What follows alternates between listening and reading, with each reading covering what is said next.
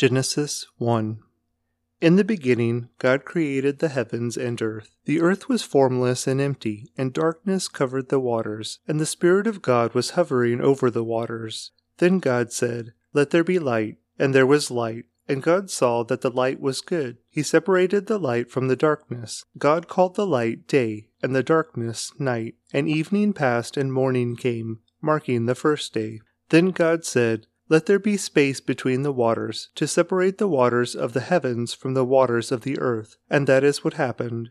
God made this space to separate the waters of the earth from the waters of the heavens. God called the space sky. And evening passed and morning came, marking the second day. Then God said, Let the waters beneath the sky flow together into one place, so dry ground may appear. And that is what happened. God called the dry ground land, and the waters seas. And God saw that it was good. Then God said, Let the land sprout with vegetation, every sort of seed bearing plant, and trees that grow seed bearing fruit. These seeds will then produce the kinds of plants and trees from which they came. And that is what happened. The land produced vegetation, all sorts of seed bearing plants, and trees with seed bearing fruit. Their seeds produced plants and trees of the same kind, and God saw that it was good. And evening passed, and morning came, marking the third day. Then God said, Let lights appear in the sky, to separate the day from the night. Let them be signs to mark the seasons, days, and years. Let these lights in the sky shine down on the earth. And that is what happened. God made two great lights, the larger one to govern the day, and the smaller one to govern the night. He also made the stars. God set these lights in the sky to light the earth, to govern the day and night, and to separate the light from the darkness. And God saw that it was good. And evening passed and morning came, marking the fourth day.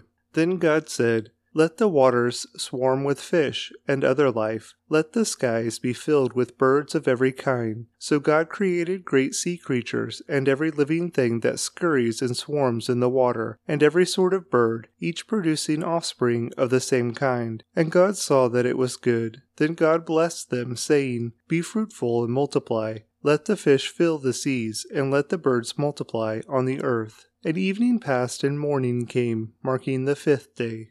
Then God said, Let the earth produce every sort of animal, each producing offspring of the same kind, livestock, small animals that scurry along the ground, and wild animals. And that is what happened. God made all sorts of wild animals, livestock, and small animals, each able to produce offspring of the same kind. And God saw that it was good.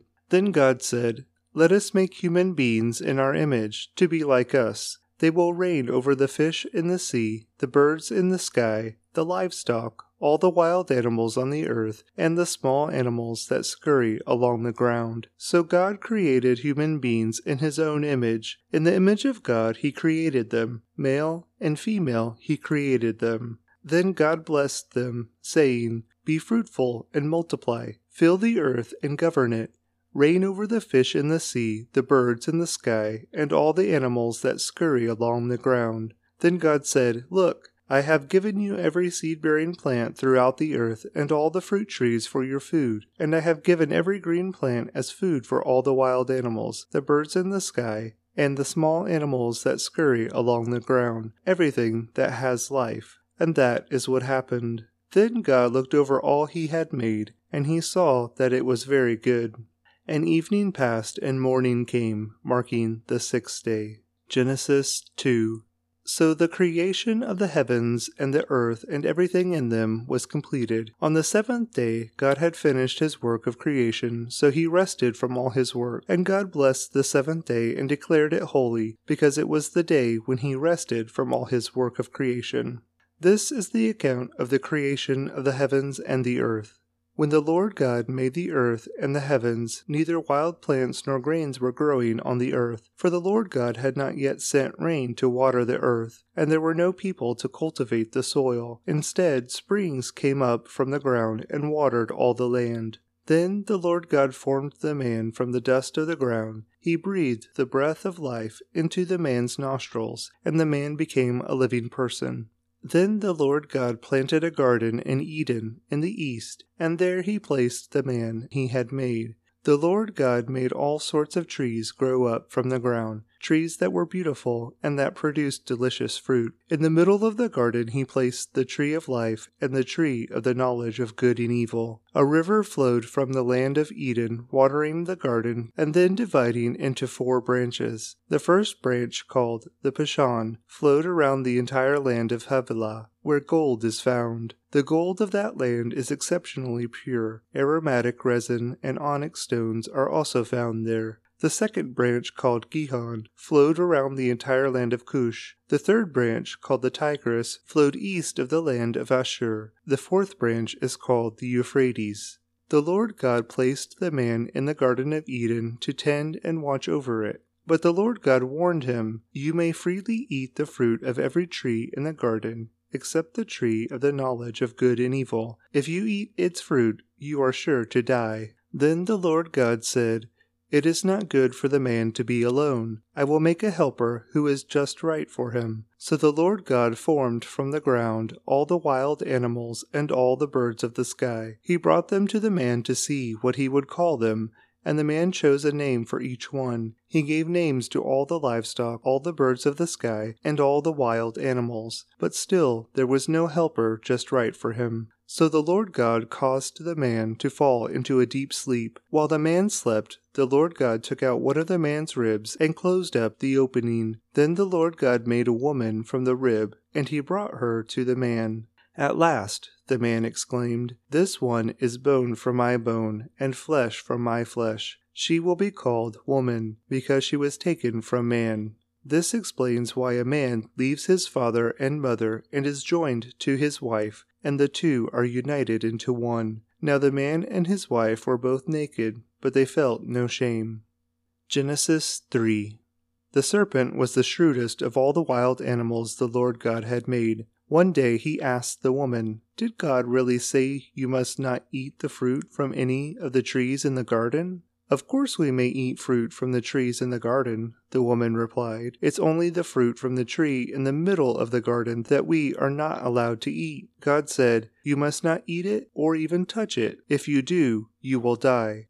You won't die, the serpent replied to the woman. God knows that your eyes will be opened as soon as you eat it, and you will be like God, knowing both good and evil. The woman was convinced. She saw that the tree was beautiful, and its fruit looked delicious, and she wanted the wisdom it would give her. So she took some of the fruit and ate it. Then she gave some to her husband, who was with her, and he ate it too. At that moment their eyes were opened, and they suddenly felt shame at their nakedness. So they sewed fig leaves together to cover themselves. When the cool evening breezes were blowing, the man and his wife heard the Lord God walking about in the garden. So they hid from the Lord God among the trees. Then the Lord God called to the man, Where are you? He replied, I heard you walking in the garden, so I hid. I was afraid because I was naked. Who told you that you were naked? the Lord God asked. Have you eaten from the tree whose fruit I commanded you not to eat? The man replied, It was the woman you gave me who gave me the fruit, and I ate it.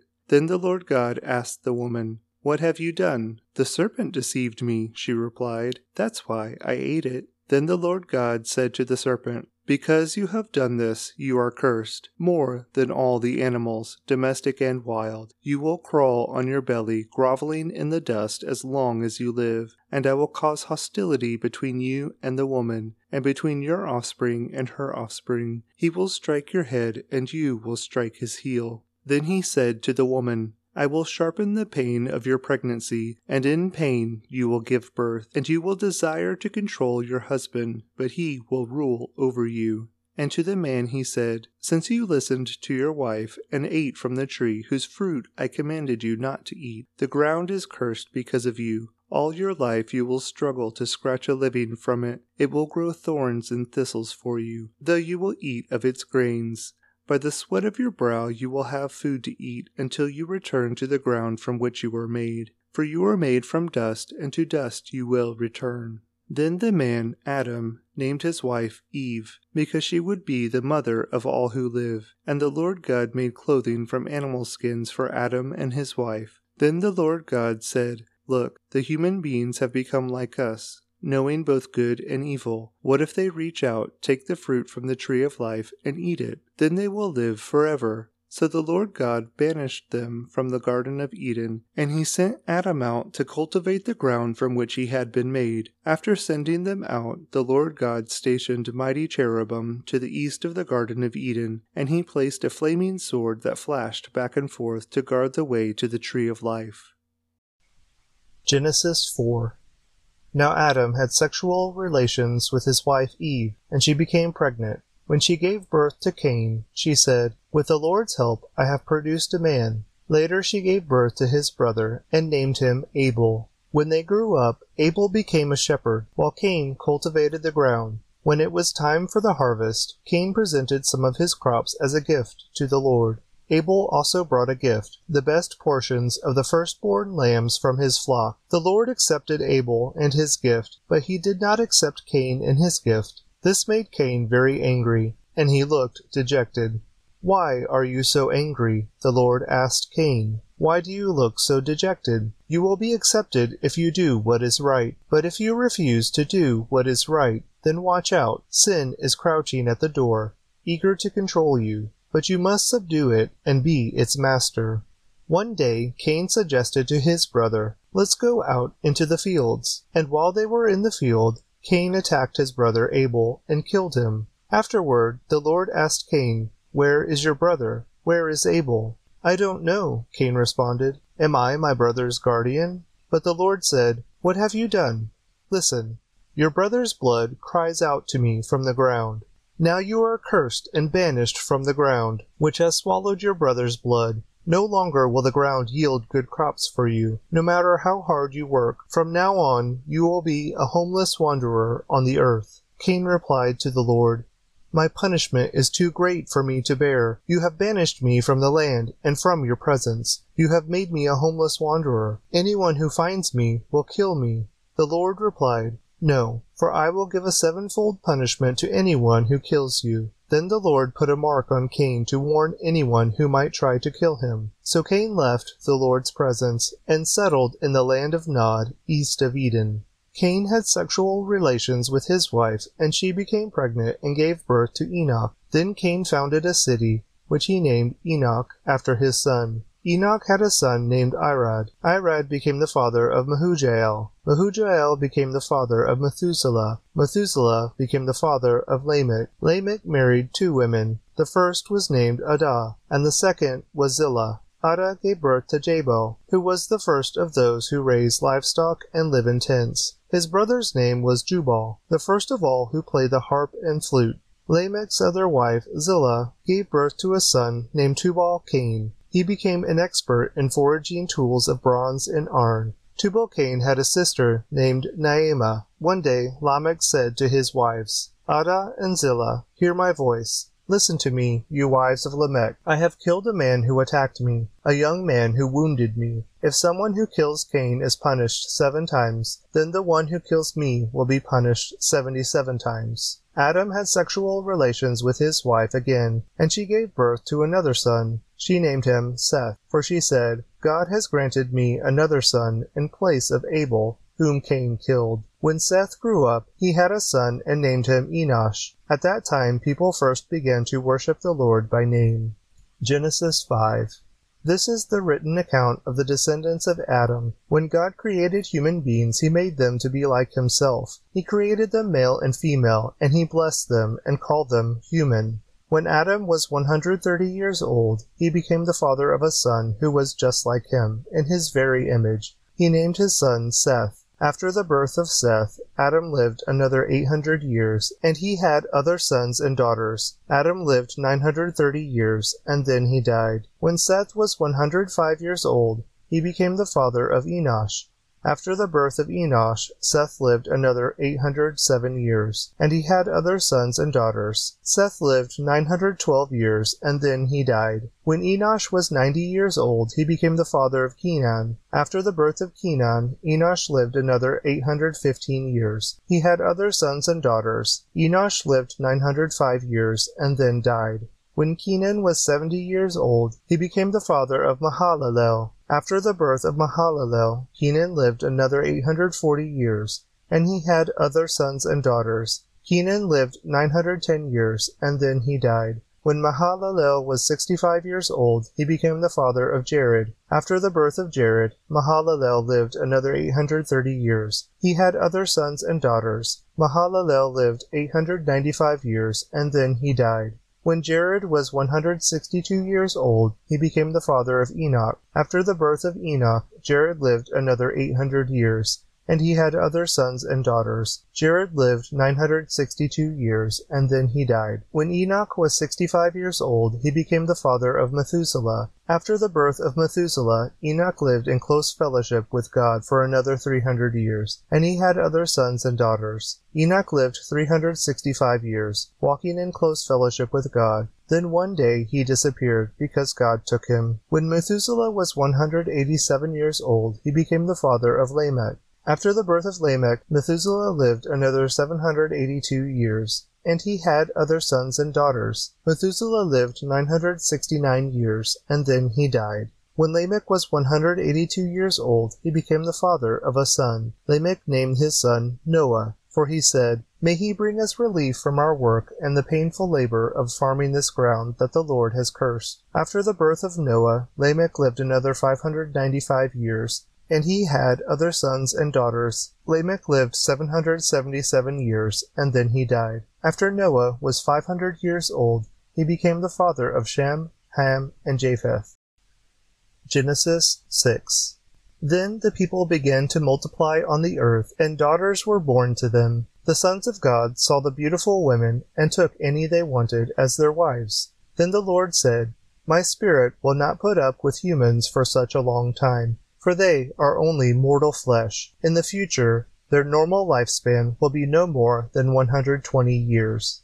In those days, and for some time after, giant Nephilites lived on the earth, for whenever the sons of God had intercourse with women, they gave birth to children who became the heroes and famous warriors of ancient times. The Lord observed the extent of human wickedness on the earth, and he saw that everything they thought or imagined was consistently and totally evil. So the Lord was sorry he had ever made them and put them on the earth. It broke his heart, and the Lord said, I will wipe this human race I have created from the face of the earth.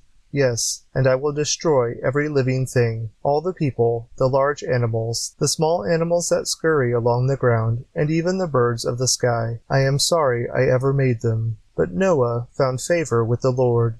This is the account of Noah and his family. Noah was a righteous man, the only blameless person living on the earth at the time, and he walked in close fellowship with God. Noah was the father of three sons, Shem, Ham, and Japheth. Now God saw that the earth had become corrupt and was filled with violence. God observed all this corruption in the world, for everyone on the earth was corrupt. So God said to Noah, I have decided to destroy all living creatures, for they have filled the earth with violence. Yes, I will wipe them all out, along with the earth. Build a large boat from cypress wood, and waterproof it with tar, inside and out. Then construct decks and stalls throughout its interior. Make the boat 450 feet long, 75 feet wide, and 45 feet high. Leave an 18 inch opening below the roof all the way around the boat. Put the door on the side, and build three decks inside the boat, lower, middle, and upper.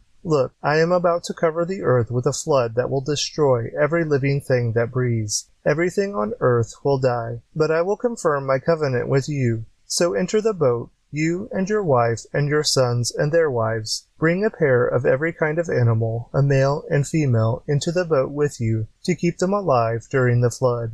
Pairs of every kind of bird and every kind of animal, and every kind of small animal that scurries along the ground, will come to you to be kept alive. And be sure to take on board enough food for your family and for all the animals. So Noah did everything exactly as God had commanded him. Genesis 7.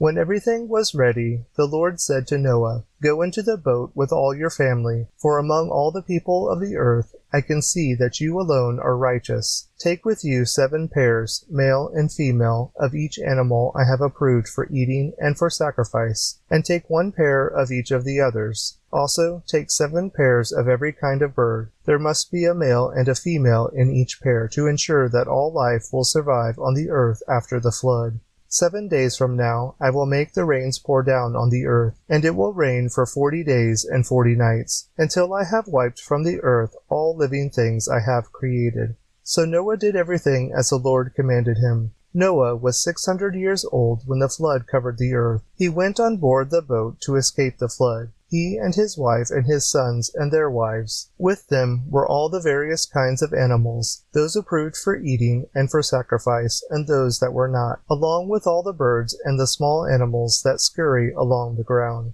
They entered the boat in pairs, male and female, just as God had commanded Noah. After seven days the waters of the flood came and covered the earth. When Noah was six hundred years old, on the seventeenth day of the second month, all the underground waters erupted from the earth, and the rain fell in mighty torrents from the sky. The rain continued to fall for forty days and forty nights. That very day Noah had gone into the boat with his wife and his sons, Shem, Ham, and Japheth, and their wives. With them in the boat were pairs of every kind of animal, domestic and wild, large and small, along with birds of every kind. Two by two they came into the boat, representing every living thing that breathes. A male and female of each kind entered, just as God had commanded Noah. Then the Lord closed the door behind them. For forty days the flood waters grew deeper, covering the ground and lifting the boat high above the earth. As the waters rose higher and higher above the ground, the boat floated safely on the surface. Finally the water covered even the highest mountain on the Finally the water covered even the highest mountains on the earth, rising more than twenty two feet above the highest peaks. All the living things on earth died birds, domestic animals, wild animals, small animals that scurry along the ground, and all the people. Everything that breathed and lived on dry land died. God wiped out every living thing on earth people, livestock, small animals that scurry along the ground, and the birds of the sky. All were destroyed. The only people who survived were Noah and those with him in the boat, and the flood waters covered the earth for 150 days. Genesis 8 But God remembered Noah and all the wild animals and livestock with him in the boat he sent a wind to blow across the earth, and the floodwaters began to recede. The underground waters stopped flowing, and the torrential rains from the sky were stopped. So the floodwaters gradually receded from the earth. After 150 days, exactly five months from the time the flood began, the boat came to rest on the mountains of Ararat. Two and a half months later, as the waters continued to go down, other mountain peaks became visible. After another forty days, Noah opened the window he had made in the boat and released a raven. The bird flew back and forth until the floodwaters on the earth had dried up. He also released a dove to see if the water had receded and it could find dry ground. But the dove could find no place to land because the water still covered the ground. So it returned to the boat, and Noah held out his hand and drew the dove back inside. After waiting another seven days, Noah released the dove again. This time the dove returned to him in the evening with a fresh olive leaf in its beak. Then Noah knew that the flood waters were almost gone. He waited another seven days and then released the dove again. This time it did not come back. Noah was now 601 years old. On the first day of the new year, ten and a half months after the flood began, the flood waters had almost dried up from the earth. Noah lifted back the covering of the boat and saw that the surface of the ground was drying. Two more months went by, and at last the earth was dry. Then God said to Noah, Leave the boat, all of you, you and your wife and your sons and their wives. Release all the animals, the birds, the livestock, and the small animals that scurry along the ground, so that they can be fruitful and multiply throughout the earth. So Noah, his wife, and his sons and their wives left the boat. And all of the large and small animals and birds came out of the boat pair by pair. Then Noah built an altar to the Lord, and there he sacrificed as burnt offerings the animals and birds that had been approved for that purpose. And the Lord was pleased with the aroma of the sacrifice, and said to himself, I will never again curse the ground because of the human race, even though everything they think or imagine is bent toward evil from childhood. I will never again destroy all living things. As long as the earth remains, there will be planting and harvest, cold and heat, summer and winter, day and night. Genesis 9. Then God blessed Noah and his sons and told them, Be fruitful and multiply, fill the earth, All the animals of the earth, all the birds of the sky, all the small animals that scurry along the ground, and all the fish in the sea will look on you with fear and terror. I have placed them in your power. I have given them to you for food, just as I have given you grain and vegetables. But you must never eat any meat that still has the life blood in it, and I will require the blood of anyone who takes another person's life. If a wild animal kills a person, it must die, and anyone who murders a fellow human must die. If anyone takes a human life, that person's life will also be taken by human hands. For God made human beings in his own image. Now be fruitful and multiply and repopulate the earth. Then God told Noah and his sons, I hereby confirm my covenant with you and your descendants, and with all the animals that were on the boat with you, the birds, the livestock, and all the wild animals, every living creature on earth. Yes, I am confirming my covenant with you. Never again will floodwaters kill all living creatures. Never again will a flood destroy the earth. Then God said, I am giving you a sign of my covenant with you and with all living creatures, for all generations to come. I have placed my rainbow in the clouds. It is the sign of my covenant with you and with all the earth. When I send clouds over the earth, the rainbow will appear in the clouds, and I will remember my covenant with you and with all living creatures. Never again will the floodwaters destroy all life. When I see the rainbow in the clouds, I will remember the eternal covenant between God and every every living creature on earth. Then God said to Noah, Yes, this rainbow is the sign of the covenant I am confirming with all the creatures on earth. The sons of Noah who came out of the boat with their father were Shem, Ham, and Japheth. Ham is the father of Canaan. From these three sons of Noah came all the people who now populate the earth. After the flood, Noah began to cultivate the ground, and he planted a vineyard.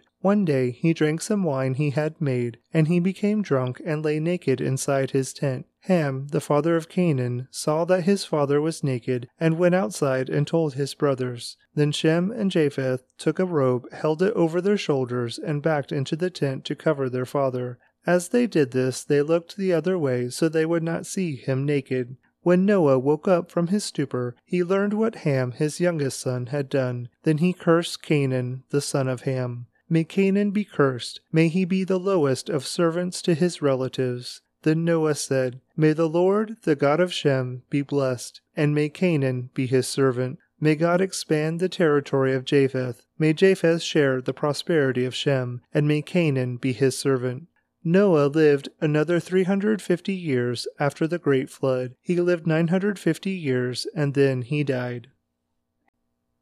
Genesis 10 this is the account of the families of Shem, Ham, and Japheth, the three sons of Noah. Many children were born to them after the great flood. The descendants of Japheth were Gomer, Magog, Madai, Javan, Tubal, Meshech, and Tiras. The descendants of Gomer were Ashkenaz, Riphath, and Togarmah. The descendants of Javan were Elisha, Tarshish, Kittim, and Rodanim. Their descendants became the seafaring peoples that spread out to various lands, each identified by its own language, clan, and national identity. The descendants of Ham were Cush, Mizraim, Put, and Canaan. The descendants of Cush were Seba, Havilah, Sabtah, Raamah, and Sabteca. The descendants of Raamah were Sheba and Dedan. Cush also was the ancestor of Nimrod, who was the first heroic warrior on earth. Since he was the greatest hunter in the world, his name became proverbial. People would say, This man is like Nimrod, the greatest hunter in the world. He built his kingdom in the land of Babylonia, with the cities of Babylon, Erech, Akkad, and Calneh. From there he expanded his territory to Assyria, building the cities of Nineveh, Rehoboth-ir, Calah, and Resen the great city located between Nineveh and Calah. Mizraim was the ancestor of the Ludites, Anamites, Lehabites, Naphtuhites, Pathrusites, Casluhites, and the Caphtorites, from whom the Philistines came. Canaan's oldest son was Sidon, the ancestor of the Sidonians. Canaan was also the ancestor of the Hittites, Jebusites, Amorites, Girgashites, Hivites, Arkites, Sinites, Arvadites, Zemarites, and Hamathites. The Canaanite clans eventually spread out And the territory of Canaan extended from Sidon in the north to Gerar and Gaza in the south, and east as far as Sodom, Gomorrah, Admah, and Zeboiim near Lasha. These were the descendants of Ham, identified by clan, language, territory, and national identity. Sons were also born to Shem, the older brother of Japheth. Shem was the ancestor of all the descendants of Eber. The descendants of Shem were Elam, Asshur, Arphaxad, Lud, and Aram. The descendants of Aram were Uz, Hul, Gether, and Mash. Arphaxad was the father of Shelah, and Shelah was the father of Eber. Eber had two sons. The first was named Peleg, which means division, for during his lifetime the people of the world were divided into different language groups. His brother's name was Joktan. Joktan was the ancestor of Almodad, Sheleph, Hazarmaveth, Jerah, Hadoram, Uzal, Diklah, Obal, Abimael, Sheba, Ophir, Havilah, and Jobab. All these were descendants of Joktan. The territory they occupied extended from Mesha all the way to Sephar in the eastern mountains. These were the descendants of Shem, identified by clan, language, territory, and national identity. These are the clans that descended from Noah's sons, arranged by nation according to their lines of descent. All the nations of the earth descended from these clans after the great flood. Genesis 11 at one time, all the people of the world spoke the same language and used the same words. As the people migrated to the east, they found a plain in the land of Babylonia and settled there. They began saying to each other, Let's make bricks and harden them with fire. In this region, bricks were used instead of stone, and tar was used for mortar. Then they said, Come, Let's build a great city for ourselves with a tower that reaches into the sky. This will make us famous and keep us from being scattered all over the world. But the Lord came down to look at the city and the tower the people were building. Look, he said, the people are united and they all speak the same language. After this, nothing they set out to do will be impossible for them. Come, let's go down and confuse the people with different languages. Then they won't be able to understand each other. And that way the Lord scattered them all over the world, and they stopped building the city. That is why the city is called Babel, because that is where the Lord confused the people with different languages, and this way he scattered them all over the world. This is the account of Shem's family. Two years after the great flood, when Shem was 100 years old, he became the father of Arphaxad. After the birth of Arphaxad, Shem lived another 500 years and had other sons and daughters. When Arphaxad was 35 years old, he became the father of Shelah. After the birth of Shelah, Arphaxad lived another 403 years and had other sons and daughters. When Shelah was 30 years old, he became the father of Eber. After the birth of Eber, Shelah lived another 403 years and had other sons and daughters. When Eber was 34 years old, he became the father of Peleg. After the birth of Peleg, Eber lived another 430 years and had other sons and daughters. When Peleg was 30 years old, he became the father of Reu. After the birth of Reu, Peleg lived another 209 years and had other sons and daughters. When Reu was 32 years old, he became the father of Serug. After the birth of Serug, Reu lived another 207 years and had other sons and daughters. When Serug was 30 years old, he became the father of Nahor. After the birth of Nahor, Serug lived another 200 years and had other sons and daughters. When Nahor was 29 years old, he became the father of Terah. After the birth of Terah, Nahor lived another 119 years and had other sons and daughters. After Terah was 70 years old, he became the father of Abram, Nahor, and Haran.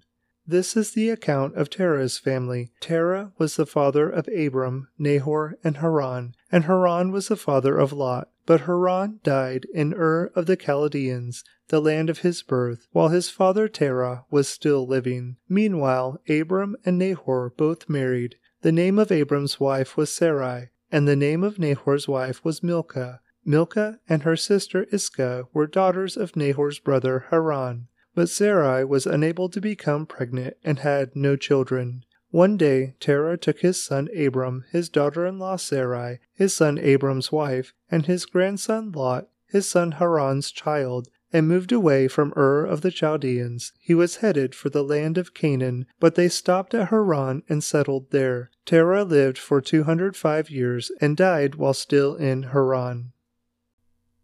Genesis 12 The Lord had said to Abram, Leave your native country, your relatives, and your father's family, and go to the land that I will show you. I will make you into a great nation. I will bless you and make you famous, and you will be a blessing to others. I will bless those who bless you, and curse those who treat you with contempt. All the families on earth will be blessed through you. So Abram departed, as the Lord had instructed, and Lot went with him. Abram was seventy five years old when he left Haran.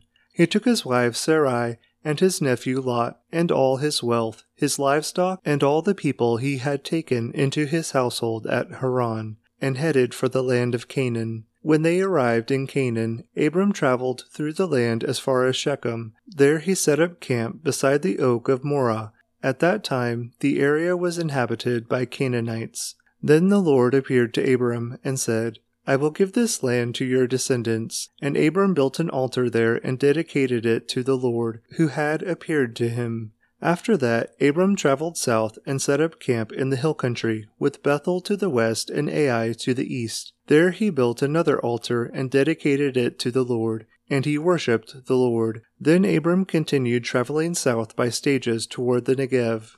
At that time, a severe famine struck the land of Canaan, forcing Abram to go down to Egypt where he lived as a foreigner. As he was approaching the border of Egypt, Abram said to his wife Sarai, Look, you are a very beautiful woman. When the Egyptians see you, they will say, This is his wife. Let's kill him, then we can have her. So please tell them you are my sister. Then they will spare my life and treat me well because of their interest in you. And sure enough, when Abram arrived in Egypt, everyone noticed Sarai's beauty. When the palace officials saw her, they sang her praises to Pharaoh, their king, and Sarai was taken into his palace. Then Pharaoh gave Abram many gifts because of her sheep, goats, cattle, male and female donkeys, male and female servants, and camels. But the Lord sent terrible plagues upon Pharaoh and his household because of Sarai, Abram's wife. So Pharaoh summoned Abram and accused him sharply. What have you done to me? he demanded.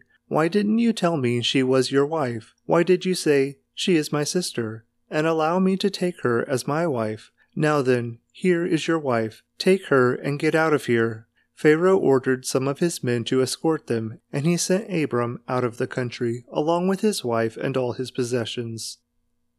Genesis 13 so Abram left Egypt and traveled north into the Negev along with his wife and Lot and all that they owned. Abram was very rich in livestock, silver, and gold. From the Negev they continued traveling by stages toward Bethel, and they pitched their tents between Bethel and Ai, where they had camped before. This was the same place where Abram had built the altar, and there he worshipped the Lord again. Lot, who was traveling with Abram, had also become very wealthy with flocks of sheep and goats, herds of cattle, and many tents. But the land could not support both Abram and Lot with all their flocks and herds living so close together. So disputes broke out between the herdsmen of Abram and Lot. At that time, Canaanites and Perizzites were also living in the land. Finally, Abram said to Lot, Let's not allow this conflict to come between us or our herdsmen.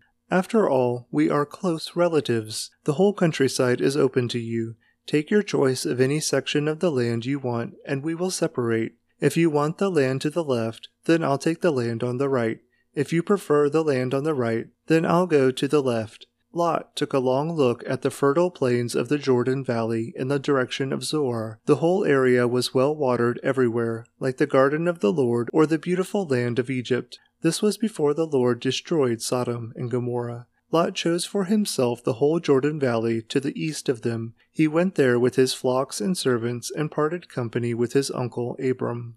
So Abram settled in the land of Canaan, and Lot moved his tents to a place near Sodom, and settled among the cities of the plain. But the people of this area were extremely wicked and constantly sinned against the Lord. After Lot had gone, the Lord said to Abram, Look as far as you can see in every direction. north and south, east and west. I am giving all this land as far as you can see to you and your descendants as a permanent possession, and I will give you so many descendants that, like the dust of the earth, they cannot be counted.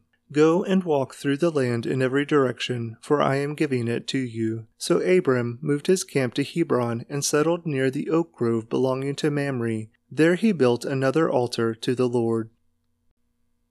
Genesis 14 About this time, war broke out in the region. King Amraphel of Babylonia, King Arioch of Ellasar, King Chedorlaomer of Elam, and King Tidal of Goyim fought against King Bera of Sodom, King Birsha of Gomorrah, King Shinab of Admah, King Shemeber of Zeboiim, and the king of Bela, also called Zoar. This second group of kings joined forces in Siddim Valley, that is, the Valley of the Dead Sea. For twelve years they had been subject to King Chedorlaomer, but in the thirteenth year they rebelled against him. One year later, Chedorlaomer and his allies arrived and defeated the Rephaites at Ashteroth Karnaim, the Zuzites at Ham, the Emites at Shaveh Kiriathaim, and the Horites at Mount Seir, as far as El Paran at the edges of the wilderness. Then they turned back and came to En Mishpat, now called Kadesh, and conquered all the territory of the Amalekites, and also the Amorites living in Hazazon Tamar. Then the rebel kings of Sodom, Gomorrah, Admah, Zeboiim, and Bela, also called Zoar, prepared for battle in the valley of the Dead Sea. They fought against the king Chedorlaomer of Elam, King Tidal of Goyim, King Amraphel of Babylonia, and King Arioch of Ellasar, four kings against five. As it happened, the valley of the Dead Sea was filled with tar pits, and as the army of the kings of Sodom and Gomorrah fled, some fell into the tar pits, while the rest escaped into the mountains. The victorious invaders then plundered Sodom and Gomorrah and headed for home, taking with them all the spoils of war and the food supplies. They also captured Lot, Abram's nephew who lived in Sodom, and carried off everything he owned. But one of Lot's men escaped and reported everything to Abram the Hebrew, who was living near the oak grove belonging to Mamre the Amorite. Mamre and his relatives, Eshcol and Aner, were Abram's allies. When Abram heard that his nephew Lot had been captured, he mobilized the 318 trained men who had been born into his household. Then he pursued Chedorlaomer's army until he caught up with them at Dan. There he divided his men and attacked during the night. Chedorlaomer's army fled, but Abram chased them as far as Hobah, north of Damascus. Abram recovered all the goods that had been taken, and he brought back his nephew Lot with his possessions and all the women and other captives. After Abram returned from his victory over Chedorlaomer and all his allies, the king of Sodom went out to meet him in the valley of Shaveh, that is, the king's valley. And Melchizedek, the king of Salem, and a priest of God Most High, brought Abram some bread and wine. Melchizedek blessed Abram with this blessing. Blessed be Abram by God Most High, Creator of heaven and earth, and blessed be God Most High, who has defeated your enemies for you. Then Abram gave Melchizedek a tenth of all the goods he had recovered. The king of Sodom said to Abram, Give back my people who were captured, but you may keep for yourself all the goods you have recovered. Abram replied to the king of Sodom, I solemnly swear to the Lord, God Most High, Creator of heaven and earth, that I will not take so much as a single thread or sandal thong from what belongs to you. Otherwise, you might say, I am the one who made Abram rich. I will accept only what my young warriors have already eaten, and I request that you give a fair share of the goods to my allies, Aner, Eshcol, and Mamre. Genesis 15 Sometime later, the Lord spoke to Abram in a vision and said to him, Do not be afraid, Abram, for I will protect you, and your reward will be great. But Abram replied, O sovereign Lord, what good are all your blessings when I don't even have a son? Since you've given me no children, Eliezer of Damascus, a servant in my household, will inherit all my wealth. You have given me no descendants of my own, so one of my servants will be my heir. Then the Lord said to him, No, your servant will not be your heir, for you will have a son of your own, who will be your heir. Then the Lord took Abram outside and said to him, Look up into the sky and count the stars if you can. That's how many descendants you will have. And Abram believed the Lord, and the Lord counted him as righteous because of his faith. Then the Lord told him, I am the Lord who brought you out of Ur of the Chaldeans to give you this land as your possession.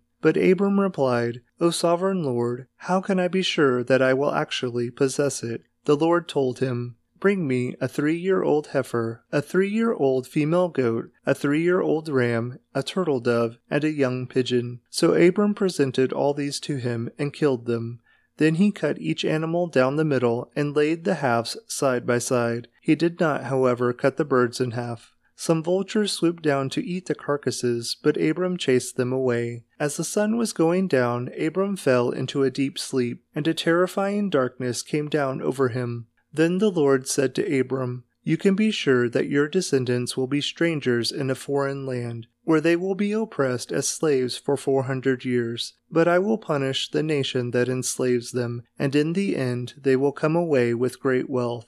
As for you, you will die in peace and be buried at a ripe old age. After four generations, your descendants will return here to this land, for the sins of the Amorites do not yet warrant their destruction. After the sun went down and darkness fell, Abram saw a smoking firepot and a flaming torch pass between the halves of the carcasses. So the Lord made a covenant with Abram that day, and said, I have given this land to your descendants all the way from the border of Egypt to the great Euphrates River, the land now occupied by the Kenites, Kenizzites, Kadmonites, Hittites, Perizzites, Rephaites, Amorites, Canaanites, Girgashites, and Jebusites.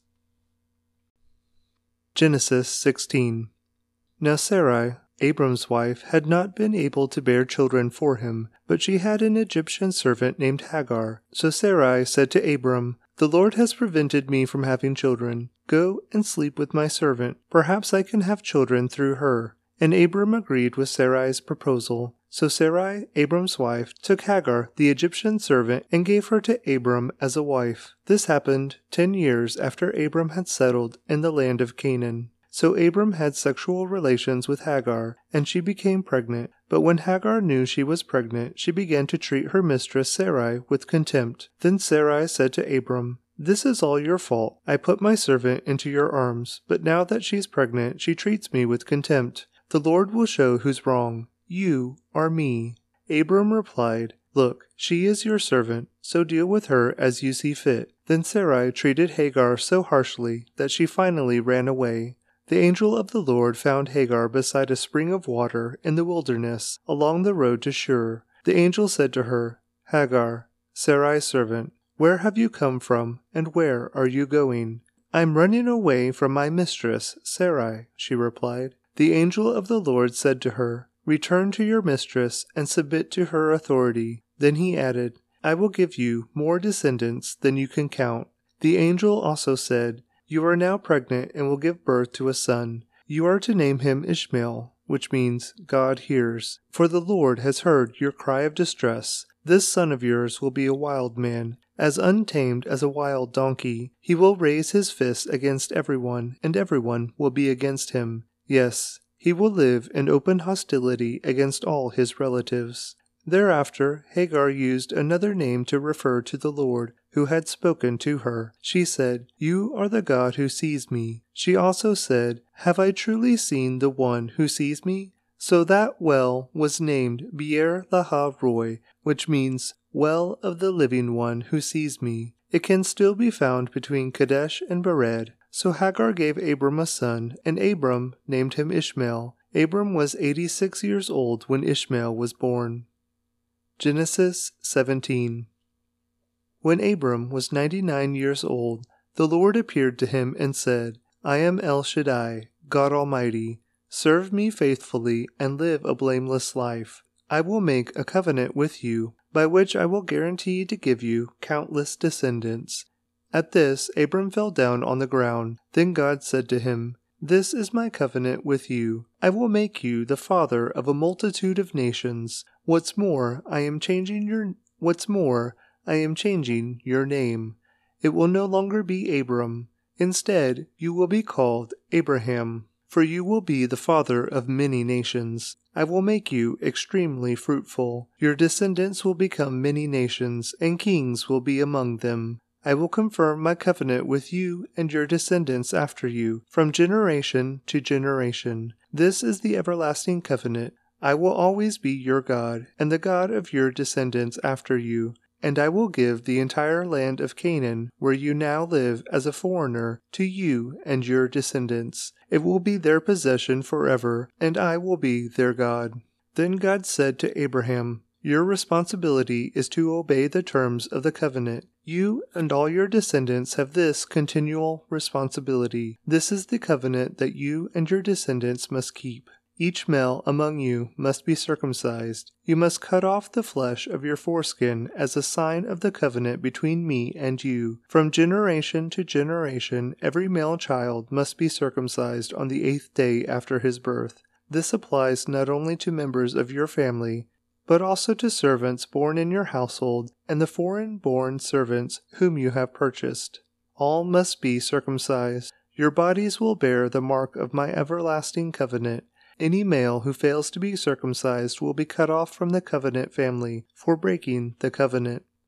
Then God said to Abraham, regarding Sarai, your wife, Her name will no longer be Sarai. From now on, her name will be Sarah. And I will bless her and give you a son from her. Yes, I will bless her richly, and she will become the mother of many nations. Kings of nations will be among her descendants. Then Abraham bowed down to the ground but he laughed to himself in disbelief. How could I become a father at the age of one hundred? he thought. And how can Sarah have a baby when she is ninety years old? So Abraham said to God, May Ishmael live under your special blessing. But God replied, No, Sarah, your wife, will give birth to a son for you. You will name him Isaac, and I will confirm my covenant with him and his descendants as an everlasting covenant. As for Ishmael, I will bless him also, just as you have asked. I will make him extremely fruitful and multiply his descendants. He will become the father of twelve princes, and I will make him a great nation. But my covenant will be confirmed with Isaac, who will be born to you and Sarah about this time next year. When God had finished speaking, he left Abraham. On that very day, Abraham took his son Ishmael and every male in his household, including those born there and those he had bought. Then he circumcised them, cutting off their foreskins, just as God had told him. Abraham was ninety nine years old when he was circumcised, and Ishmael his son was thirteen. Both Abraham and his son Ishmael were circumcised on that same day, along with all the other men and boys of the household, whether they were born there or bought as servants. All were circumcised with him. Genesis 18 The Lord appeared again to Abraham near the oak grove belonging to Mamre. One day Abraham was sitting at the entrance to his tent during the hottest part of the day. He looked up and noticed three men standing nearby. When he saw them, he ran to meet them and welcomed them, bowing low to the ground. My lord, he said, if it pleases you, stop here for a while. Rest in the shade of this tree while water is brought to wash your feet. And since you've honored your servant with this visit, let me prepare some food to refresh you before you continue on your journey. All right, they said, do as you have said. So Abraham ran back to the tent and said to Sarah, Hurry, get three large measures of your best flour, knead it into dough, and bake some bread. Then Abraham ran out to the herd and chose a tender calf and gave it to his servant, who quickly prepared it. When the food was ready, Abraham took some yogurt and milk and the roasted meat, and he served it to the men. As they ate, Abraham waited on them in the shade of the trees. Where is Sarah, your wife? the visitors asked. She's inside the tent, Abraham replied. Then one of them said, I will return to you about this time next year, and your wife Sarah will have a son. Sarah was listening to this conversation from the tent. Abraham and Sarah were both very old by this time, and Sarah was long past the age of having children, so she laughed silently to herself and said, How could a worn out woman like me enjoy such pleasure, especially when my master, my husband, is also so old? Then the Lord said to Abraham, Why did Sarah laugh? Why did she say, Can an old woman like me have a baby? Is anything too hard for the Lord? I will return about this time next year, and Sarah will have a son. Sarah was afraid, so she denied it, saying, I didn't laugh. But the Lord said, No, you did laugh. Then the men got up from their meal and looked out toward Sodom. As they as they left, Abraham went with them to send them on their way. Should I hide my plan from Abraham? the Lord asked. For Abraham will certainly become a great and mighty nation, and all the nations of the earth will be blessed through him. I have singled him out so that he will direct his sons and their families to keep the way of the Lord by doing what is right and just. Then I will do for Abraham all that I have promised. So the Lord told Abraham, I have heard a great outcry from Sodom and Gomorrah, because their sin is so flagrant. I am going down to see if their actions are as wicked as I have heard. If not, I want to know. The other men turned and headed toward Sodom, but the Lord remained with Abraham. Abraham approached him and said, Will you sweep away both the righteous and the wicked? Suppose you find fifty righteous people living there in the city. Will you sweep it away and not spare it for their sakes? Surely you wouldn't do such a thing, destroying the righteous along with the wicked. Why, you would be treating the righteous and the wicked exactly the same. Surely you wouldn't do that. Should not the judge of all the earth do what is right? And the Lord replied, If I find fifty righteous people in Sodom, I will spare the entire city for their sake. Then Abraham spoke again. Since I have begun, let me speak further to my Lord, even though I am but dust and ashes. Suppose there are only forty five righteous people rather than fifty. Will you destroy the whole city for lack of five? And the Lord said, I will not destroy it if I find forty five righteous people there. Then Abraham pressed his request further. Suppose there are only forty. And the Lord replied, I will not destroy it for the sake of forty. Please don't be angry, my Lord, Abraham pleaded. Let me speak. Suppose only thirty righteous people are found. And the Lord replied, I will not destroy it if I find thirty. Then Abraham said, Since I have dared to speak to the Lord, let me continue. Suppose there are only twenty.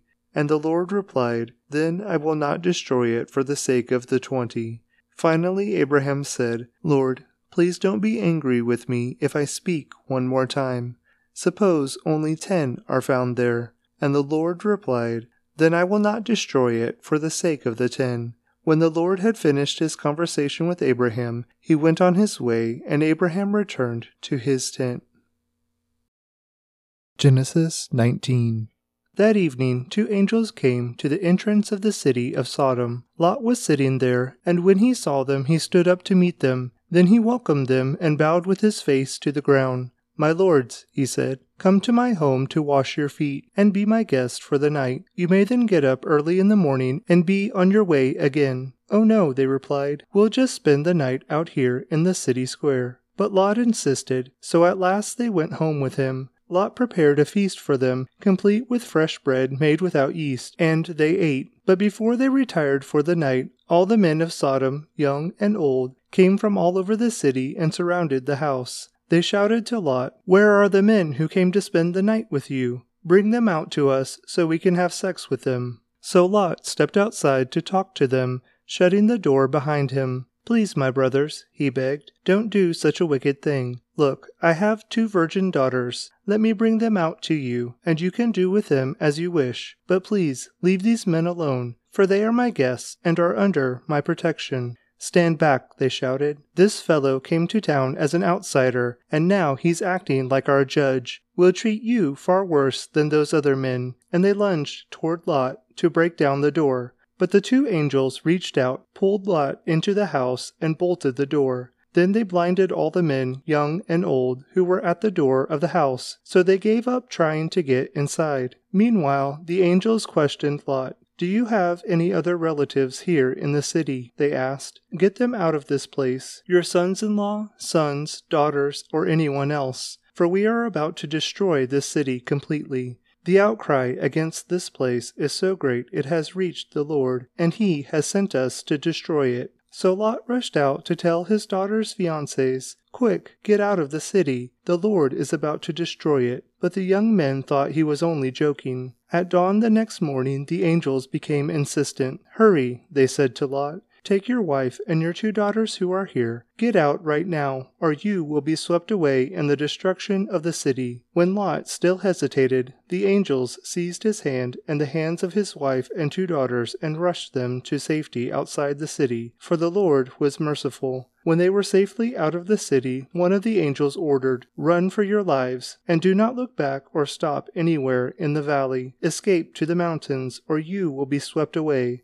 Oh no, my lord, Lot begged. You have been so gracious to me and saved my life, and you have shown such great kindness, but I cannot go to the mountains. Disaster would catch up to me there, and I would soon die. See, there is a small village nearby. Please let me go there instead. Don't you see how small it is? Then my life will be saved. All right, the angel said. I will grant your request. I will not destroy the little village. But hurry, escape to it, for I can do nothing until you arrive there. This explains why that village was known as Zoar, which means little place. Lot reached the village just as the sun was rising over the horizon. Then the Lord rained down fire and burning sulfur from the sky on Sodom and Gomorrah. He utterly destroyed them, along with the other cities and villages of the plain, wiping out all the people and every bit of vegetation. But Lot's wife looked back as she was following behind him, and she turned into a pillar of salt. Abraham got up early that morning and hurried out to the place where he had stood in the Lord's presence. He looked out across the plain toward Sodom and Gomorrah and watched as columns of smoke smoke rose from the cities like smoke from a furnace. But God had listened to Abraham's request and kept Lot safe, removing him from the disaster that engulfed the cities on the plain.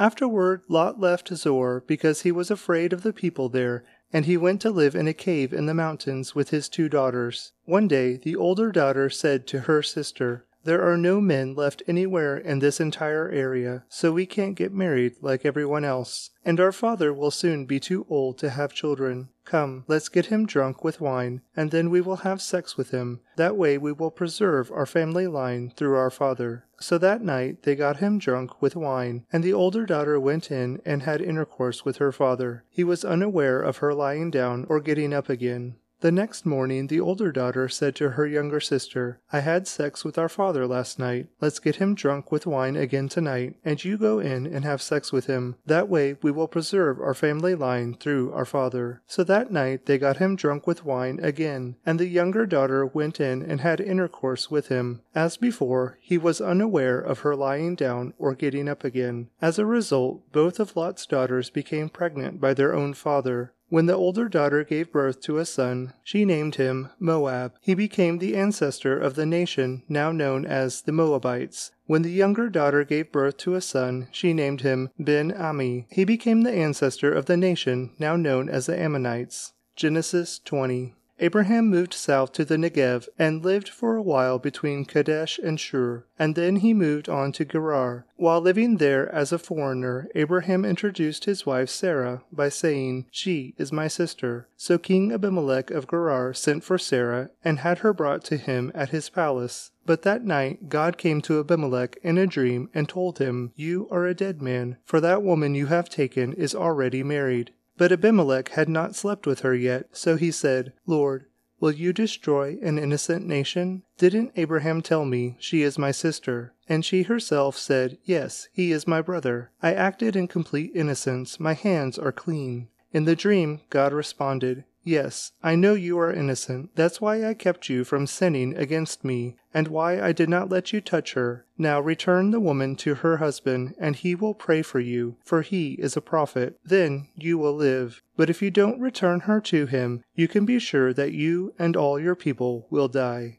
Abimelech got up early the next morning and quickly called all his servants together. When he told them what had happened, his men were terrified. Then Abimelech called for Abraham. What have you done to us? he demanded. What crime have I committed that deserves treatment like this, making me and my kingdom guilty of this great sin? No one should ever do what you have done. Whatever possessed you to do such a thing? Abraham replied, I thought, this is a godless place. They will want my wife and will kill me to get her. And she really is my sister, for we both have the same father, but different mothers. And I married her. When God called me to leave my father's home and to travel from place to place, I told her, Do me a favor. Wherever we go, tell the people that I am your brother. Then Abimelech took some of his sheep and goats, cattle, and male and female servants, and he presented them to Abraham. He also returned his wife, Sarah, to him. Then Abimelech said, Look over my land and choose any place where you would like to live. And he said to Sarah, Look, I am giving your brother one thousand pieces of silver in the presence of all these witnesses.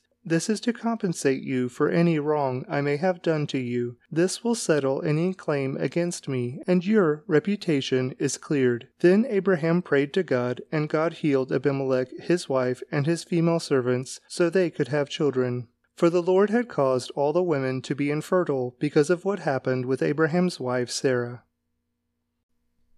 Genesis 21 The Lord kept his word and did for Sarah exactly what he had promised. She became pregnant and she gave birth to a son for Abraham in his old age. This happened at just the time God had said it would, and Abraham named their son Isaac. Eight days after Isaac was born, Abraham circumcised him as God had commanded. Abraham was 100 years old when Isaac was born. And Sarah declared, God has brought me laughter. All who hear about this will laugh with me. Who would have said to Abraham that Sarah would nurse a baby? Yet I have given Abraham a son in his old age. When Isaac grew up and was about to be weaned, Abraham prepared a huge feast to celebrate the occasion. But Sarah saw Ishmael, the son of Abraham, and her Egyptian servant Hagar, making fun of her son Isaac. So she turned to Abraham and demanded, Get rid of that slave woman and her son. He is not going to share the inheritance with my son Isaac. I won't have it.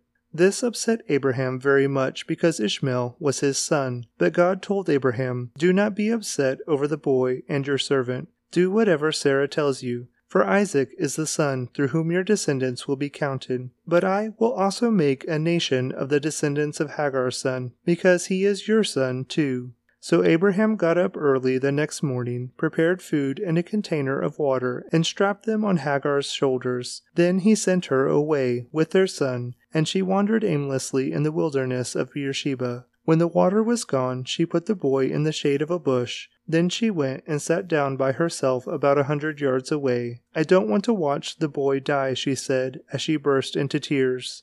But God heard the boy crying, and the angel of God called to Hagar from heaven. Hagar, what's wrong? Do not be afraid. God has heard the boy crying as he lies there. Go to him and comfort him, for I will make a great nation from his descendants. Then God opened Hagar's eyes, and she saw a well full of water. She quickly filled her water container and gave the boy a drink. And God was with the boy as he grew up in the wilderness. He became a skilful archer, and he settled down in the wilderness of Paran. His mother arranged for him to marry a woman from the land of Egypt. About this time, Abimelech came with Phicol, his army commander, to visit Abraham.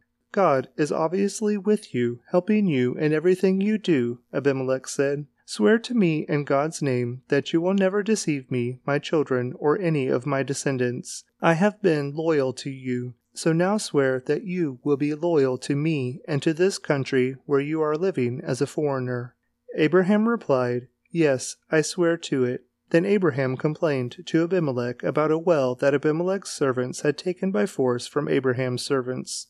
This is the first I've heard of it, Abimelech answered. I have no idea who is responsible. You have never complained about this before. Abraham then gave some of his sheep, goats, and cattle to Abimelech, and they made a treaty. But Abraham also took seven additional female lambs and set them off by themselves. Abimelech asked, Why have you set these seven apart from the others? Abraham replied, Please accept these seven lambs to show your agreement that I dug this well. Then he named the place Beersheba, which means well of the oath, because that is where they had sworn the oath. After making their covenant at Beersheba, Abimelech left with Phicol, the commander of his army, and they returned home to the land of the Philistines. Then Abraham planted a tamarisk tree at Beersheba and there he worshipped the Lord, the eternal God. And Abraham lived as a foreigner in Philistine country for a long time. Genesis 22 Sometime later, God tested Abraham's faith. Abraham, God called. Yes, he replied, here I am. Take your son, your only son, yes, Isaac, whom you love so much, and go to the land of Moriah. Go and sacrifice him as a burnt offering on one of the mountains which I will show you. The next morning Abraham got up early. He saddled his donkey and took two of his servants with him, along with his son Isaac. Then he chopped wood for a fire for a burnt offering, and set out for the place God had told him about.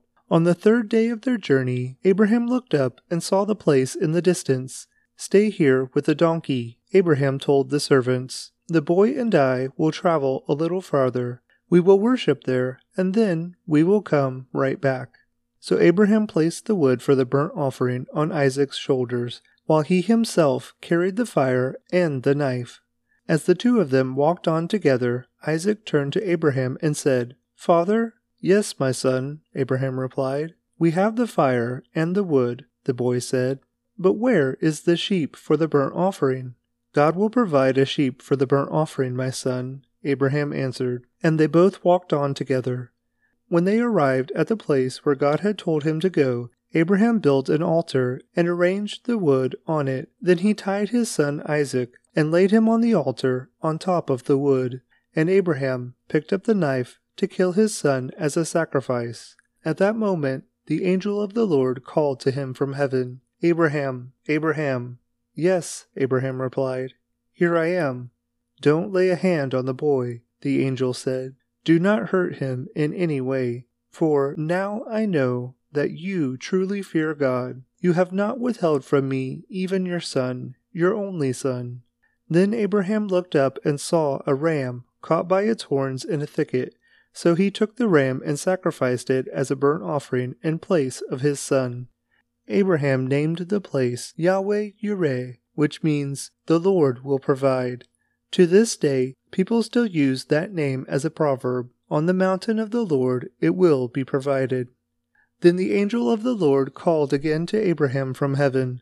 This is what the Lord says Because you have obeyed me and have not withheld even your son, your only son, I swear by my own name that I will certainly bless you I will multiply your descendants beyond number, like the stars in the sky and the sand on the seashore. Your descendants will conquer the cities of their enemies, and through your descendants all nations of the earth will be blessed, all because you have obeyed me. Then they returned to the servants and traveled back to Beersheba, where Abraham continued to live. Soon after this, Abraham heard that Milcah, his brother Nahor's wife, had borne Nahor eight sons. The oldest was named Uz, the next oldest was Buz, followed by Kemuel, the ancestor of the Arameans, Kesed, Hazo, Pildash, Jidlaph, and Bethuel. Bethuel became the father of Rebekah. In addition to these eight sons from Milcah, Nahor had four other children from his concubine Reumah. Their names were Tebah, Gaham, Tahash, and Maacah. Genesis 23 When Sarah was 127 years old, she died at Kiriath Arba, now called Hebron, in the land of Canaan. There Abraham mourned and wept for her. Then, leaving her body, he said to the Hittite elders, Here I am, a stranger and a foreigner among you. Please sell me a piece of land so I can give my wife a proper burial. The Hittites replied to Abraham, Listen, my lord, you are an honored prince among us. Choose the finest of our tombs and bury her there. No one here will refuse to help you in this way. Then Abraham bowed low before the Hittites and said, Since you are willing to help me in this way, be so kind as to ask Ephron son of Zohar to let me buy his cave at Machpelah, down at the end of his field. I will pay the full price in the presence of witnesses, so I will have a permanent burial place for my family. Ephron was sitting there among the others, and he answered Abraham as the others listened, speaking publicly before all the Hittite elders of the town. No, my lord, he said to Abraham, please listen to me. I will give you the field and the cave. Here in the presence of my people, I give it to you. Go and bury your dead. Abraham again bowed low before the citizens of the land, and he replied to Ephron as everyone listened, No, listen to me. I will buy it from you. Let me pay the full price for the field, so I can bury my dead there. Ephron answered Abraham, My lord, please listen to me. The land is worth four hundred pieces of silver. But what is that between friends? Go ahead and bury your dead. So Abraham agreed to Ephron's price and paid the amount he had suggested, four hundred pieces of silver, weighed according to the market standard. The Hittite elders witnessed the transaction. So Abraham bought the plot of land belonging to Ephron at Machpelah, near Mamre. This included the field itself, the cave that was in it, and all the surrounding trees. It was transferred to Abraham as his permanent possession in the presence of the Hittite elders at the city gate. Then Abraham buried his wife Sarah there in Canaan, in the cave of Machpelah near Mamre, also called Hebron. So the field and the cave were transferred from the Hittites to Abraham for use as a permanent burial place. Genesis 24 Abraham was now a very old man, and the Lord had blessed him in every way. One day Abraham said to his oldest servant, the man in charge of his household, Take an oath by putting your hand under my thigh. Swear by the Lord, the God of heaven and earth, that you will not allow my son to marry one of these local Canaanite women. Go instead to my homeland, to my relatives, and find a wife there for my son Isaac. The servant asked, but what if I can't find a young woman who is willing to travel so far from home? Should I then take Isaac there to live among your relatives in the land you came from? No, Abraham responded. Be careful never to take my son there, for the Lord, the God of heaven, who took me from my father's house and my native land, solemnly promised to give this land to my descendants. He will send his angel ahead of you, and he will see to it that you find a wife there for my son. If she is unwilling to come back with you, then you are free from this oath of mine, but under no circumstance are you to take my son there. So the servant took an oath by putting his hand under the thigh of his master Abraham. He swore to follow Abraham's instructions. Then he loaded ten of Abraham's camels with all kinds of expensive gifts from his master, and he traveled to the distant Aram Naharaim. There he went to the town where Abraham's brother Nahor had settled. He made the camels kneel beside a well just outside the town. It was evening, and the women were coming out to draw water. O Lord, God of my master Abraham, he prayed, please give me success today, and show unfailing love to my master Abraham. See, I am standing here beside this spring, and the young women of the town are coming out to draw water. This is my request. I will ask one of them, Please give me a drink from your jug. If she says, Yes, I have a drink, and I will water your camels too, let her be the one you have selected as Isaac's wife. This is how I will know that you have shown unfailing love to my master. Before he had finished praying, he saw a young woman named Rebekah coming out with her water jug on her shoulder. She was the daughter of Bethuel, who was the son of Abraham's brother Nahor and his wife Milcah. Rebekah was very beautiful and old enough to be married, but she was still a virgin. She went down to the spring, filled her jug, and came up again. Running over to her, the servant said, Please give me a little drink of water from your jug. Yes, my lord, she answered. Have a drink. And she quickly lowered her jug from her shoulder and gave him a drink. When she had given him a drink, she said, I'll draw water for your camels too, until they have had enough to drink. So she quickly emptied her jug into the watering trough and ran back to the well to draw water for all his camels. The servant watched her in silence, wondering whether or not the Lord had given him success in his mission. Then at last, when the camels had finished drinking, he took out a gold ring for her nose and two large gold bracelets for her wrists. Whose daughter are you? he asked. And please tell me, would your father have any room to put us up for the night? I am the daughter of Bethuel, she replied. My grandparents are Nahor and Milcah. Yes, we have plenty of straw and feed for the camels, and we have room for guests. The man bowed low and worshipped the Lord. Praise the Lord, the God of my master Abraham, he said. The Lord has shown unfailing love and faithfulness to my master, for he has led me straight to my master's relatives. The young woman ran home to tell her family everything that had happened. Now Rebekah had a brother named Laban, who ran out to meet the man at the spring. He had seen the nose ring and the bracelets on his sister's wrists, and had heard Rebekah tell what the man had said. So he rushed out to the spring, where the man was still standing beside his camels. Laban said to him, Come and stay with us, you who are blessed by the Lord. Why are you standing here outside the town when I have a room all ready for you and a place prepared for the camels? So the man went home with Laban, and Laban unloaded the camels, gave him straw for their bedding, fed them, and provided water for the man and the camel drivers to wash their feet. Then food was served. But Abraham's servant said, I don't want to eat until I have told you why I have come. All right, Laban said, tell us. I am Abraham's servant, he explained, and the Lord has greatly blessed my master. He has become a wealthy man.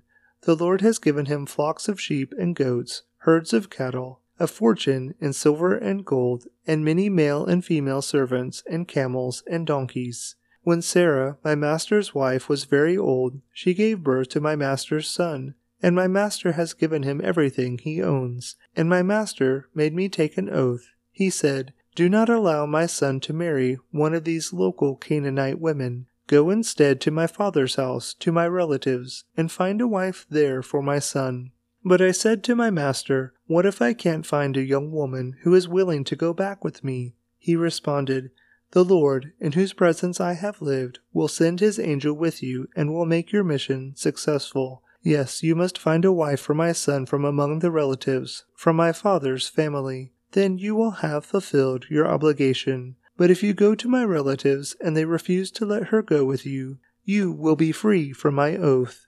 So today, when I came to the spring, I prayed this prayer. O Lord, God of my master Abraham, please give me success on this mission. See, I am standing here beside this spring. This is my request. When a young woman comes to draw water, I will say to her, Please give me a little drink of water from your jug. If she says, Yes, have a drink, and I will draw water for your camels too, let her be the one you have selected to be the wife of my master's son. Before I had finished praying in my heart, I saw Rebekah coming out with her water jug on her shoulder. She went down to the spring and drew water, so I said to her, Please give me a drink. She quickly lowered her jug from her shoulder and said, Yes, have a drink, and I will water your camels too. So I drank, and then she watered the camels. Then I asked, Whose daughter are you? She replied, I am the daughter of Bethuel, and my grandparents are Nahor and Milcah. So I put the ring on her nose and the bracelets on her wrists. Then I bowed low and worshipped the Lord. I praised the Lord, the God of my master Abraham, because he had led me straight to my master's niece to be his son's wife. So tell me, will you or won't you show unfailing love and faithfulness to my master? Please tell me yes or no, and then I'll know what to do next. Then Laban and Bethuel replied, The Lord has obviously brought you here, so there is nothing we can say. Here is Rebekah, take her and go. Yes, let her be the wife of your master's son, as the Lord has directed. When Abraham's servant heard their answer, he bowed down to the ground and worshipped the Lord. Then he brought out silver and gold jewelry and clothing and presented them to Rebekah. He also gave expensive presents to her brother and mother. Then they ate their meal, and the servant and the men with him stayed there overnight. But early the next morning Abraham's servant said, Send me back to my master. But we want Rebekah to stay with us at least ten days, her brother and mother said. Then she can go. But he said, Don't delay me. The Lord has made my mission successful. Now send me back so I can return to my master. Well, they said, we'll call Rebekah and ask her what she thinks. So they called Rebekah. Are you willing to go with this man? They asked her. And she replied, Yes, I will go. So they said goodbye to Rebekah and sent her away with Abraham's servant and his men. The woman who had been Rebekah's childhood nurse went along with her. They gave her this blessing as she parted Our sister, may you become the mother of many millions. May your descendants be strong and conquer the cities of their enemies. Then Rebekah and her servant girls mounted the camels and followed the man. So Abraham's servant took Rebekah and went on his way. Meanwhile, Isaac, whose home was in the Negev, had returned from Beer Lahai One evening, as he was walking and meditating in the fields, he looked up and saw the camels coming. When Rebekah looked up and saw Isaac, she quickly dismounted from her camel. Who is that man walking through the fields to meet us? she asked the servant. And he replied, It is my master. So Rebekah covered her face with her veil. Then the servant told Isaac everything he had done. And Isaac brought Rebekah into his mother Sarah's tent, and she became his wife. He loved her deeply, and she was a special comfort to him after the death of his mother.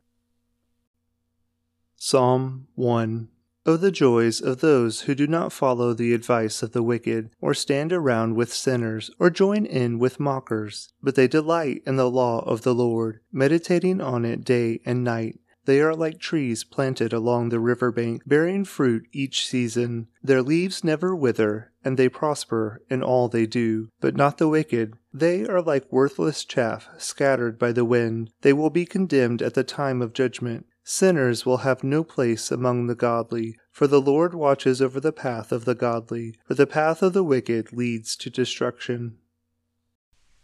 Psalm 2 Why are the nations so angry? Why do they waste their time with futile plans? The kings of the earth prepare for battle, the rulers plot together against the Lord and against his anointed one. Let us break their chains, they cry, and free ourselves from slavery to God.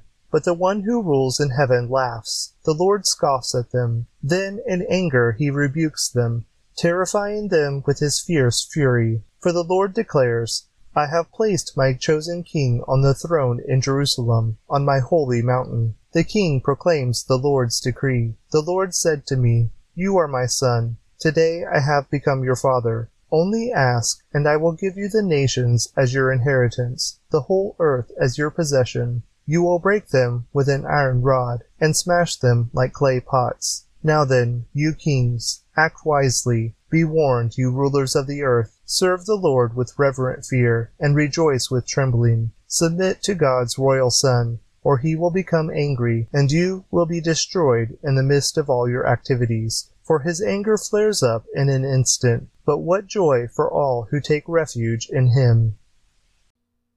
Psalm 3 a psalm of David regarding the time David fled from his son Absalom.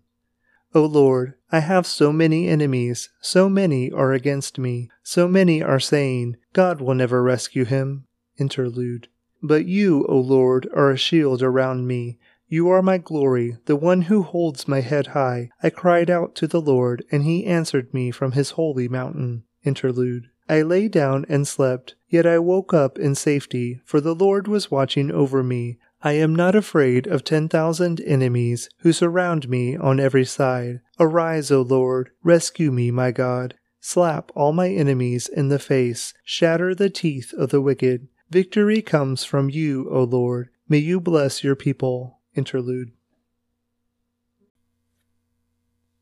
Psalm 4 For the Choir Director a psalm of David, to be accompanied by stringed instruments. Answer me when I call to you, O God who declares me innocent. Free me from my troubles, have mercy on me, and hear my prayer. How long will you people ruin my reputation? How long will you make groundless accusations? How long will you continue your lies? Interlude. You can be sure of this. The Lord set apart the godly for himself. The Lord will answer when I call to him. Don't sin by letting anger control you. Think about it overnight and remain silent. Interlude.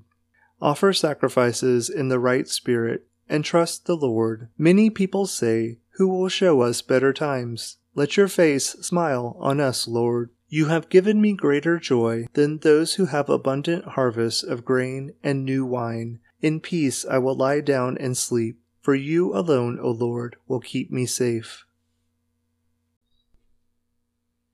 Psalm 5 For the choir director, a psalm of David, to be accompanied by the flute.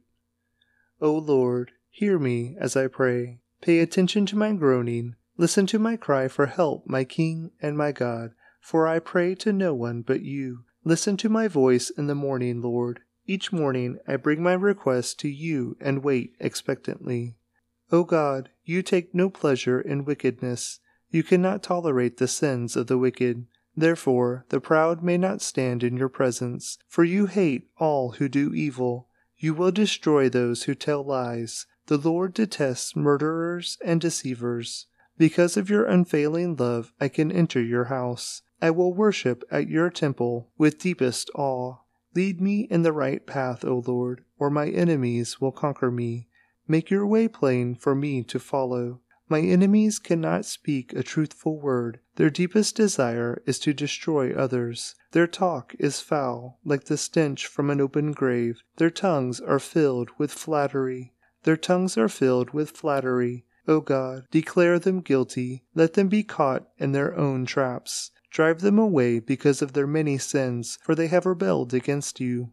But let all who take refuge in you rejoice. Let them sing joyful praises forever. Spread your protection over them, that all who love your name may be filled with joy. For you bless the godly, O Lord. You surround them with your shield of love. You surround them with your shield of love.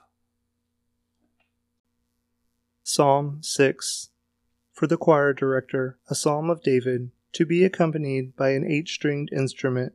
O Lord, don't rebuke me in your anger, or discipline me in your rage. Have compassion on me, Lord, for I am weak. Heal me, Lord, for my bones are in agony. I am sick at heart. How long, O Lord, until you restore me? Return, O Lord, and rescue me. Save me because of your unfailing love, for the dead do not remember you. Who can praise you from the grave? I am worn out from sobbing. I am worn out from sobbing. All night I flood my bed with weeping, drenching it with my tears. My vision is blurred by grief. My eyes are worn out because of all my enemies. Go away, all you who do evil, for the Lord has heard my weeping. The Lord has heard my plea. The Lord will answer my prayer. May all my enemies be disgraced and terrified. May they suddenly turn back in shame. Psalm 7 A psalm of David which he sang to the Lord concerning Cush of the tribe of Benjamin. I come to you for protection, O Lord my God. Save me from my persecutors, rescue me. If you don't, they will maul me like a lion, tearing me to pieces with no one to rescue me. O Lord my God, if I have done wrong or am guilty of injustice, if I have betrayed a friend or plundered my enemy without cause, then let my enemies capture me. Let them trample me into the ground and drag my honor in the dust. Interlude. Arise, O Lord, in anger. Stand up against the fury of my enemies. Wake up, my God, and bring justice. Gather the nations before you. Rule over them from on high. The Lord judges the nations. Declare me righteous, O Lord, for I am innocent, O Most High. End the evil of those who are wicked, and defend the righteous. For you look deep within the mind and heart, O righteous God. God is my shield, saving those whose hearts are true and right. God is an honest judge. He is angry with the wicked every day. If a person does not repent, God will sharpen his sword. He will bend and string his bow. He will prepare his deadly weapons and shoot his flaming arrows. The wicked conceive evil. They are pregnant with trouble and give birth to lies. They dig a deep pit to trap others, then fall into it themselves. The trouble they make for others backfires on them. The violence they plan falls on their own heads. I will thank the Lord because he is just. I will sing praise to the name of the Lord Most High.